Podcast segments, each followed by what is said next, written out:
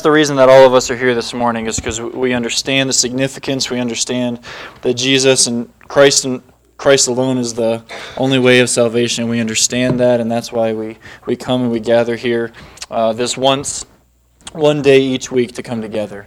Um, a lot of different things I could talk about right off of that, but I'm not going to. Um,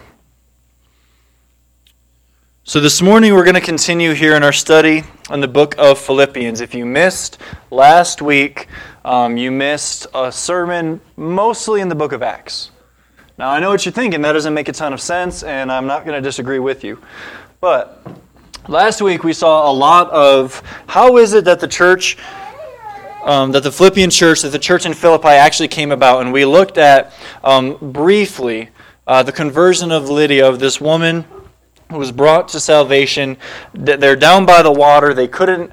Uh, they didn't have a synagogue. There weren't enough individuals there to be enough men to have a synagogue. So they would meet by the water and they would praise and they would worship their Lord. And this is where Paul had traveled to go and to, to speak to people. And then we looked at the familiar account of the, the Philippian jailer. Um, I absolutely love this story. I know for some of you, you love the story, the account of the Philippian jailer, of the one who was um, prepared to to kill himself with his own sword for fear of being killed. So uh, he understood what was at stake for losing a prisoner. We understand that the earthquake comes, the doors are opened up in the jail, and then uh, as he pulls out his sword to kill himself, you hear um, the words of Paul of saying, Stop, we're all here. And I mentioned briefly that for many of us, our first instinct when doors open, if imprisoned, would not be to sit quietly, to finish the closing verse, maybe, of our song, and to say, hey, we're still here. Our first instinct in many, many cases would be absolutely to run away as far as possible. But there, Paul is able to stay, and then the conversation continues, and we see the Philippian jailer and his whole house being saved.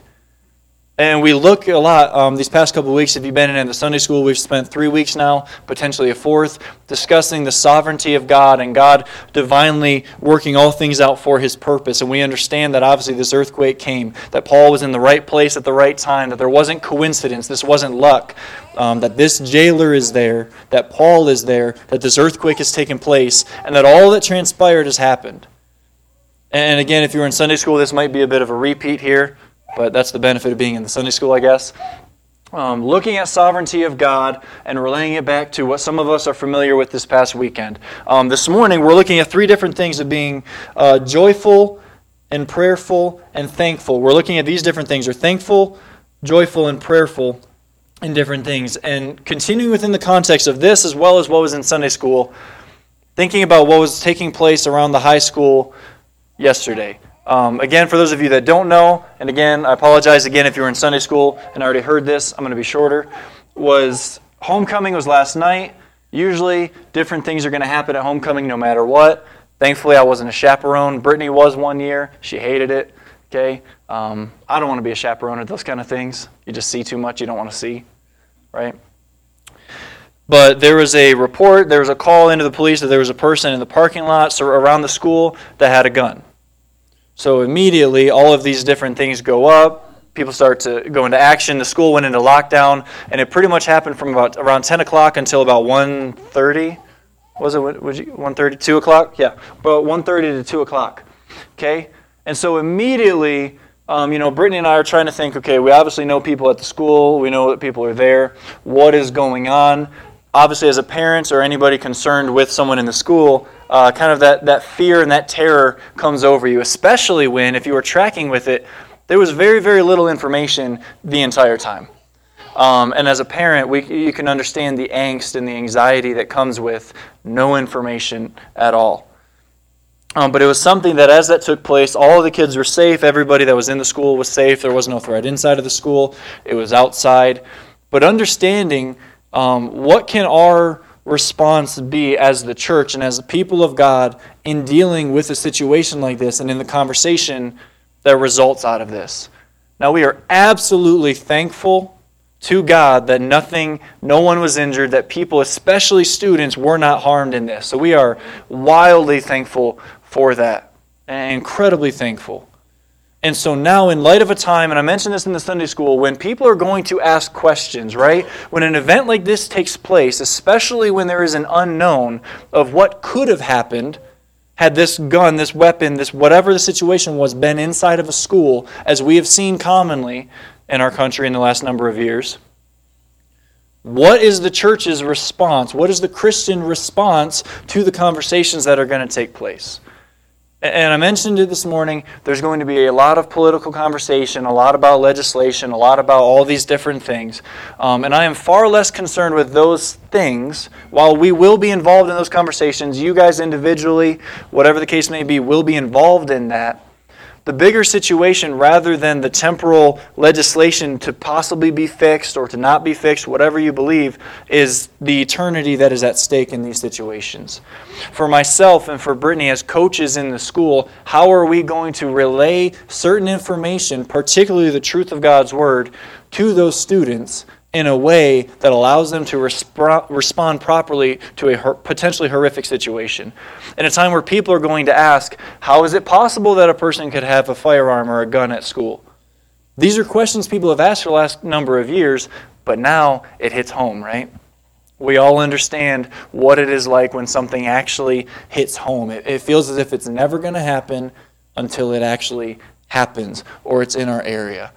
And so now, as Christians in the community, and it's a very, very small community, right? We've seen both the very good of that as well as the very bad. If something bad happens, everybody knows about it. And if something really good happens, people also tend to know about it. So, how, do, how does a Christian then go and respond in conversation with people that are struggling and asking themselves these things? What would lead a kid to want to bring a gun to a school? Not even just thinking just within our context, but overall. How do you answer that question as a Christian? You're able to go through, able to explain the truth that God has given. What is the proper response? How then do we have hope in a situation where these things happen in the world? Um, the last number of weeks, I've asked the question why do bad things happen? And we understand bad things happen because man is sinful. We live in a fallen world. But there's still hope, right? How discouraging would it be for a kid to come and to ask one of us a question of why is it that something like this could ever happen? We just say, well, because we're wretched and sinful beings. And then we just left the conversation there. What hope does a person apart from Christ have in a situation that is facing them, of, of, students in a school where there is an active shooter? What hope do they have if they do not know who God is? The only hope is this temporal escape from this danger. That is not sufficient for all eternity. And so, as a church, as people of God, as Christians, we have a responsibility as well as an incredible opportunity to speak about who God is, to talk about who Christ is, and to embrace the community in a time where there's going to be questions asked. And Christians, those who know the Word of God, actually have an answer for it. And it's not just a, it's not going to be laws. It's about the gospel to change the hearts of man. And that's the only thing that is going to do that. Um, no, it's taken five minutes. We'll, we'll get back into Philippians, but I think it's important that we understand what it is that we can, what role we have to play in communicating the truth of God to people.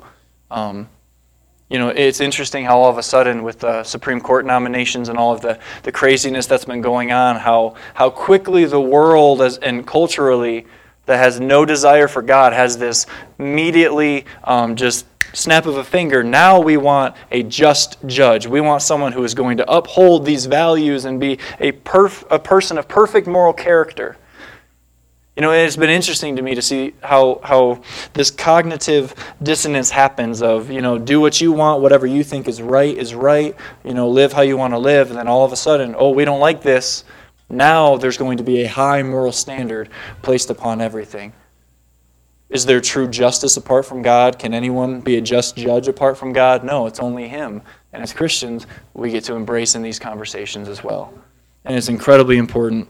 I usually tend to stay away from most of the current events, but I think that's a little important. So now we get back into Philippians. I'm going to give a little bit more of the context so that we have an understanding of where we are, and then we are going to fly through a couple of these verses. But Paul is writing this letter, and if you remember last week, you're going to know the answer to this. And if you're good, if you have uh, understanding of math and probability, you're also going to be really good at this. Where was Paul when he was writing this letter to the Philippians? prison, right? Like I said, if you don't know and it's about Paul, where is he? It's either like shipwrecked or in prison. Okay? It's not like sleeping on a bed at a hotel, anything cozy. He's likely in prison. As I said, this guy was in chains a lot of his time. Now, again, it was diff- far different from any kind of assault charge or any other circumstance. He was preaching the gospel, and that is what brought him into chains. But yet, along the way, he remained faithful. Him and Timothy are there. They're identifying themselves as servants of Christ as bondservants or willing servants, ones who are willingly submitting themselves to servitude under their Lord, under their master. Um, the, the slave language that we see biblically is far different than the way that we understand it culturally, especially as an American culture. It is an entirely different understanding of the backdrop of what our history here has been. He identifies himself not with a bunch of credentials, but how does he identify himself? As a servant of Jesus Christ, as a willing servant, one who is going to do the will of his master. Because there is no problem with serving a master who is good, with a master who is righteous and who is just. I think we would all long for that, and for many of us, that is the one who we call Lord and Master, one who is good and who is all of these different things. And so, as we continue, we looked a little bit at the city and we saw the, some historical significance of this. And it was a very um, affluent um, city in years past, but now has not reached the point that it was at one time. And then we saw the birth of the church, and this is being written around um, 61 AD. And Paul is writing to them, and he's being uh, he's identifying himself, and again giving a greeting: "Grace be unto you and peace from God our Father." And from the Lord Jesus Christ. And as we looked at, that greeting is incredibly um, important and always in that order of grace and peace because you'll never have true peace without first understanding grace. So, grace be unto you and peace unto you. And we saw there in verse 1, he's writing to all the saints in Christ Jesus who are at Philippi. And we said, saints are not special, holier people um, as if those are ones that we would pray to. And for many of you, you may have grown up in a background of praying to saints and these different things. And the one that many of us know is, uh, you know, Saint Nick, right? Santa Claus and those things. And for fear of getting yelled at by parents, I'm going to move past talking about Santa Claus. We do not pray to anyone but to who? God, right there we go. Okay? Perfect. We're all in great shape here. Saints are not special, holier people throughout history who are in an elevated position of power, as if we look back to them and we pray to those specific people. We pray only to God, only to Him. And so saints are all those who are who have believed upon the gospel, who have received salvation, so it makes it clear to whom he is writing. Saints are those who are set apart, specifically believers set apart in Christ. And then we took a minute to look at that language of what does it mean to be in Christ. And I said, no one, no other religion, these other systems, they don't talk about being in Muhammad, in Joseph Smith, in fill in the blank, right? You're not placed into them. They're just kind of there and you worship them. But imagine and just sit for a minute on the beauty of that language of being placed at salvation in Christ. This is this should be a driving force of why it is every Sunday morning we wake up, we go and be a part of this church, and we commune together because we are positionally found in Christ. Now, we can be in church, but not be a Christian. We can be in the garage and not be a car. We can be um, on the golf course, but certainly not be a golfer. That's speaking for me. Okay? That's the most wretched, sinful sport I've ever been around. Give me a har har. That was funny. So we see all of these different things, and again, that's a seven minute context understanding because I think it's important to understand what it is that we're entering into. So now he's writing to these people, he's writing to the church there, writing to believers, and then look at what he says in verse 3. And again, this morning, this is a very, very simple concepts, simple understandings, one that personally and corporately we should absolutely be taking to heart. He writes in verse 3 I thank my God upon every remembrance of you. We see there in the outset here of, of our text of verses 3 through 5 that he is thanking God upon his remembrance of them. He remembers them. He's had interactions with them in the past. This is not this group of people that he has never met before. But even if he did not know each individual specifically, what did he know about those to whom he is writing? He knows that they too are found in Christ, that they are saints that are part of the church. They are unified under the one faith, the one Lord, the one baptism. All of these things to be true. This is why when a missionary would come and you would have a conversation with any missionary, and some of you love to do so, you just start talking as if you've known each other for a long time. Why? Because there is something you have in common. And it's likely not background, it's likely not favorite sports team, favorite food, but you know that person too is a Christian. And how does that thrill your soul of meeting someone you've never met and finding out, oh, wait, they also believe in God? What else are we going to talk about, right? That's going to be a primary part of your conversation but he remembers them in the past and all it is that he has done for them. And we'll look at that briefly there in verse 5. But he is thankful. He says, I thank my God upon every remembrance of you. This understanding of thankfulness is an absolute foundational principle for Christians and for the church to understand. Why do you do what you do? Why, why does a person do anything that they do? Oftentimes a person does something for their own gain. That is our natural instinct is to consume, to enjoy, and to do something that just is for ourselves. Um, it's been a week, but why do I consume cake? See, I'm always bringing it back to cake, right? Why do I, why am I thankful for cake? Because I enjoy it. Is yes, Sarah, it is yummy. And all of you that will like pie instead, you're wrong, okay? I'm telling you, isn't it? Well. So, thinking about this understanding of thankfulness, why do you do what you do? Humanly speaking, everything that we do, our natural instinct is to do things for ourselves, right? That is what creatures do. We do things for ourselves because we want to. We have that desire to do those things. Why does a Christian do what a Christian does? Why do we do anything? The things that we see biblically that we are called to do is that as if this is some heavy burden to be placed upon the shoulders of, of the church, the shoulders of the people to say, look, you have to fulfill all of these requirements for there to be any love for you. This is often what we've heard in churches, and many of you have gone through this at some point in your lives, maybe with other family members, maybe even currently still saying, Hey, I don't like church, I don't like religion, I don't really like this God thing because there's things I'm supposed to do, and that's a burden and it's heavy. We have conversations, and this would drive me nuts as a teenager because I thought I knew everything at the time.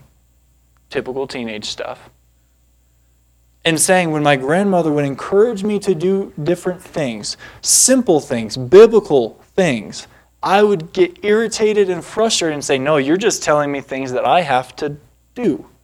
You're telling me these legalistic things and you're placing this heavy burden upon me. When quite simply, all I'm being told to do is to love people, to not be selfish, to actually share the gospel with somebody to actually be a part of the weekly gathering of the church, which we're told not to forsake because there was something absolutely critical about it. This is not one of those items of just do it because you're supposed to, but it should be an enjoyable thing. We delight in doing the things that God has called us to do. Do you delight in attending church? Do you delight in gathering together as Christians, of having conversations, of being with one another, talking of spiritual things? Because how often in your week do you always get that opportunity? I know where some of you work, and I know that that is not a God honoring uh, work environment for some of you, and that is a, a tension that you have. You say, man, it is difficult in the workplace for me to be encouraged. Many of us work in different situations. I think um, in my workplace, it's a lot easier, and it's very, it's very easy. Um, spoiler alert: I work here, so in case you guys weren't sure. But everything that the Christian does, knowing that they have been eternally redeemed of their sins, that the salvation they have received is complete, it is total, it is absolute, and it is forever, for all eternity. The things that we do is not out of this heavy burden or this yoke that we are struggling to carry, it is simply out of thankfulness. Why would any of us ever share $5 with another person that is in great need? Because we are thankful for what we have received. Why do any of us ever forgive a person? There is nothing that is self fulfilling in forgiving a person. Our natural instinct is to do what? My natural, our natural instincts when someone has wronged us is, oh, I'm going to get even. I'm going to, I'm going to be bitter. I'm going to be angry. They need to know what they did to me. And even at times now we struggle with this. But the, the Christian forgives because we understand what we have been forgiven of. That's the whole parable of the unforgiving servant. We have been forgiven of something far, far greater than a minor car accident, than getting accidentally smacked in the face by your five year old or three year old. That's speaking from experience there, right? The insignificant things that we struggle to offer forgiveness for. We have been forgiven of an eternity of, of damnation and of wrath of God why can't we then forgive? We forgive because we are thankful for what we have received. Why does a Christian get up in the morning or in the afternoons or the evenings to read his Bible, to pray, to know who God is? Because we are thankful for all that he's done and all that he is and for who he is. The things that we do is out of our thankfulness. And so he says, I thank my God upon every remembrance of you. So, what is he thanking God for? Because he remembers these people. He is thanking God for brothers and sisters that are in Christ. He is thanking God for the encouragement of other people here, too. He's thankful that there are other Christians, that there are other believers. Are you thankful that God has given the church? Are you thankful for other people that have also received salvation that you can come to be encouraged by, not just on Sunday or just on a Wednesday evening, throughout the week, the way that it should be. This is not supposed to be we only ever know of each other on a Sunday morning, where we have Sunday friends and then we have real friends. Right? There shouldn't there's no separation here. This is this is the community that we hold. And he says, I thank my God upon every remembrance of you. And then he says in verse 4 Always in every prayer of mine for you, all making request with joy. He is constantly in prayer for these people. Constantly in prayer for them. He is thankful to God for them, as well as always in prayer for them. You know, and, and I've mentioned it before, but if we were to think about when we pray, what is our attention to? Is it prayers for ourselves at all times? Is it always prayers for other people? To what do we pray for? Many, many times we pray for illnesses, right? And, and nothing wrong with that. But just praying for the person that is healthy, right? Oftentimes we think, you know, we only pray for those that are sick or for hurting, but man, we can pray for those that are doing really, really well. Because guess what? There may come a time where that's not the case to be encouraged. And again, the person who has a perfect life around them that is perfectly healthy, and this is a conversation Mark and I had, is that as a younger person, when you are in good health, when things are going well, and you kind of have that invincible feeling as a person who is young, are you thankful to God and prayerful about that? Or do you think, well, I'm young, I'm supposed to feel this way? You know, because when I was 18, and many of you are like, oh, 18, that's smartest part of your life. And if you are 18, um, enjoy it, I guess. But you think about these things. When you are a young person, you do honestly feel like, man, this stuff will never happen to me. I, am you know, prime of my life. My body works. Everything is good. I don't creak. You know, I barely ever sneeze. And if I do, it's an accident. Everything is perfect in my life. We feel great. And we know, we sit back and we say, but it's supposed to be that way, right? I'm, I'm young. I'm supposed to feel good about it. You know, and I, told, I was explaining to Mark that sometimes that's how we can feel at times. And he said, well, then what do you, and what do you do then with the children who are sick and or hurting or, or a child who is born with these different illnesses of, of children that have cancer at the ages of two, three, four, whatever the case may be. And you are once again reminded that what it is that we deserve none of the good things that we receive. We do not deserve any of those good things, which is why we go back to verse 3 and say, I thank my God for these things.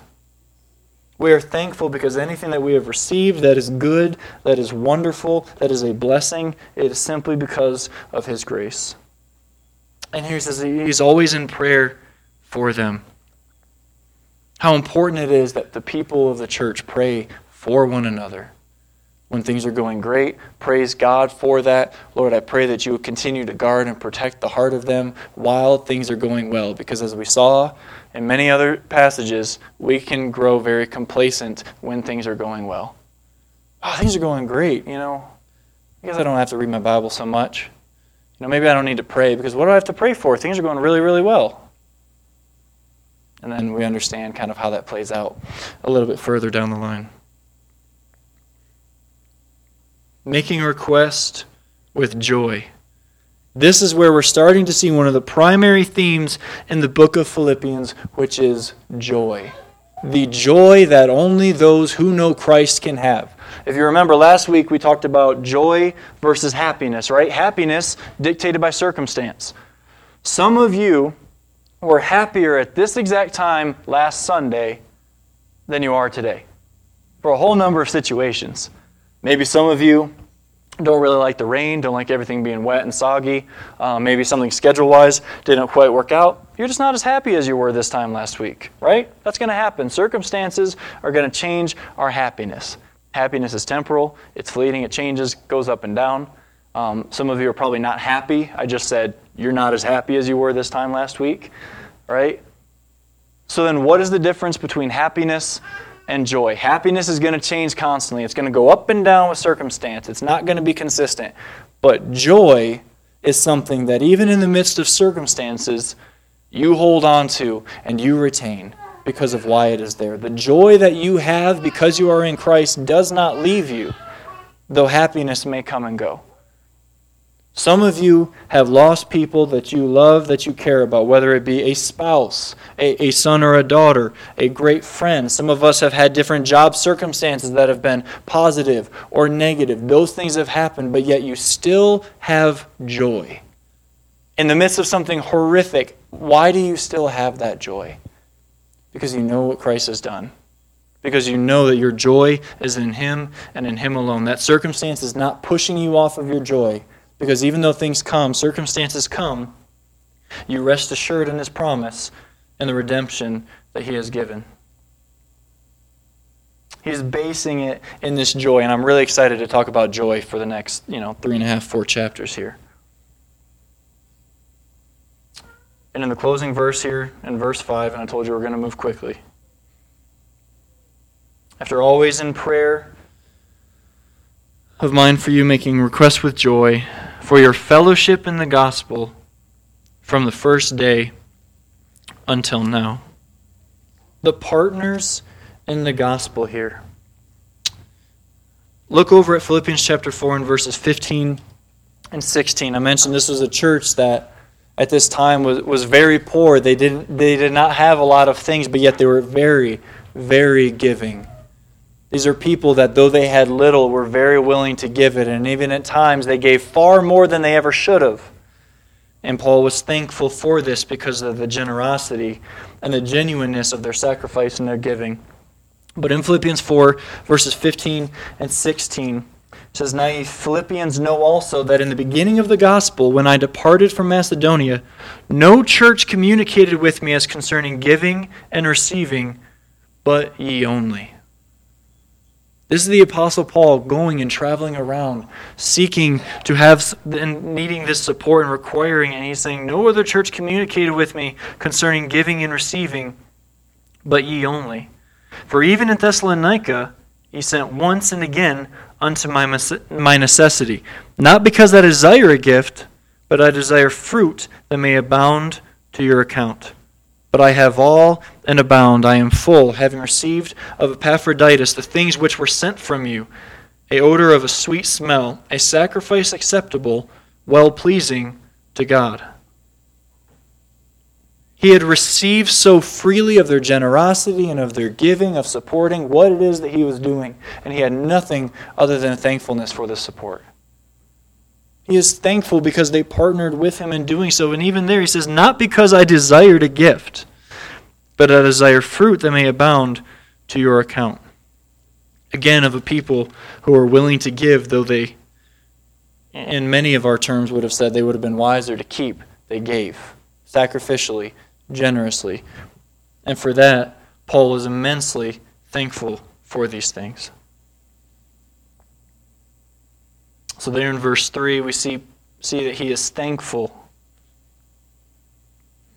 And, and logically, you ask the question, what are you thankful for? And to, this morning, are you thankful for that which you have?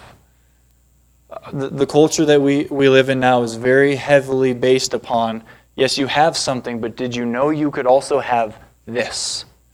You can have something more, something bigger, something that is better, and it's going to be wonderful. And all your dreams are going to come true if you just get this better thing. Yeah, you have uh, this car, but did you know about this one? It has buttons and stuff that do things. That's why I'm not a salesman. Although some of you are like, I like that guy. That's okay. Thankfulness rooted in everything that he did. Again, he is thankful for the chains that he was in. He is in bonds, writing letters, or having someone else write it because, you know, he's in chains. And is saying, I am thankful for this circumstance. He wasn't complaining about being in chains because, hey, I'm in prison, but guess what? So are these other people around me. I'm thankful for the circumstance. I will share Christ with those who are also in chains. He was thankful at all times. And we're seeing the spirit that we too are to have is a spirit of thankfulness for all that God has done. And in verse 4, being prayerful about all things. You know, I've mentioned it before that, that churches can come together in prayer meetings and simply get together and pray, right? As if and there seems there's always this kind of um, rebuttal at times of well if we just get together and pray have we really done anything as a church or as people? You know don't we need to do all these other things? And it's like no you actually don't. Getting together and just praying is actually a magnificent and wonderful and beautiful thing. Prayer is something. You did something right? Prayer is not just this um, mythological or this kind of metaphoric understanding and these things that we do. It is an absolute bedrock um, thing that Christians are to participate in because thinking about what is it that we do, we get to enter to the throne of grace every time that we pray and to make our petitions and requests known to Him and to praise Him for who He is. Just imagine the one who has made all the things that we see, we enter into that and to get to pray to Him because of our great high priest in Jesus Christ. That's what we get to do when we pray.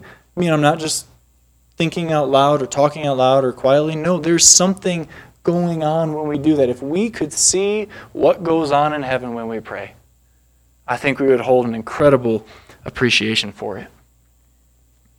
And he does so with joy.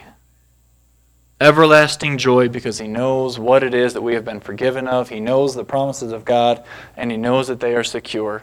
Same yesterday, today, forever. He will never change. His promises will never change, but they will come to pass because He has decreed it to be so. And that brings Him nothing but joy because who is it that holds the world? God does. Who is sovereign over all things? God is. God is in the heavens. He does whatever He pleases, and He does all things for His purpose, for His will, and for His own glory. There should be no greater hope, no greater foundation for a Christian to have, which is why we are thankful we are prayerful, and we are joyful in all of these things. And I'm just going to read verse 6 because I really just love verse 6. And many of you have memorized it, and you also love verse 6, and then we'll close. Being confident of this very thing, that he which hath begun a good work in you will perform it until the day of Jesus Christ. He will complete that which he has begun. We know many people who start things and never ever finish it again. Have you done a project at your house? Right? I know it's a sensitive subject. But being confident of this thing, what is it that brings him thanks, brings him joy, brings him this prayerful understanding that knowing that he which hath begun a good work in you will perform it until the day of Jesus Christ. It will be completed. It will be made full. It will be fully realized. All of these things will come to pass And we'll look at that a little bit more next week. But rest in the promises of God. Know that He is bringing things to completion. Know that we are to be thankful and joyful for all things in all circumstance. So the circumstance that took place this weekend around the school, all that situation, we can still have joy. We can still be thankful. Obviously, we're thankful no one was injured. And now, as Christians, being able to bring the message of hope and of joy and of trust and of faith, all that the gospel is, all that we see in the Word of God, being able to communicate that to those who are lost and who do not know who Christ is, who have no hope, who have no trust in the one who is actually worthy of being trusted. How can Christians in the workplace, in the schools, in the homes communicate these things? It's a very simple thing. It's just to open our mouths and speak, right? Tend to overcomplicate it but be thankful and joyful in all things. And we're going to see that theme played out throughout Philippians. Uh, let's pray.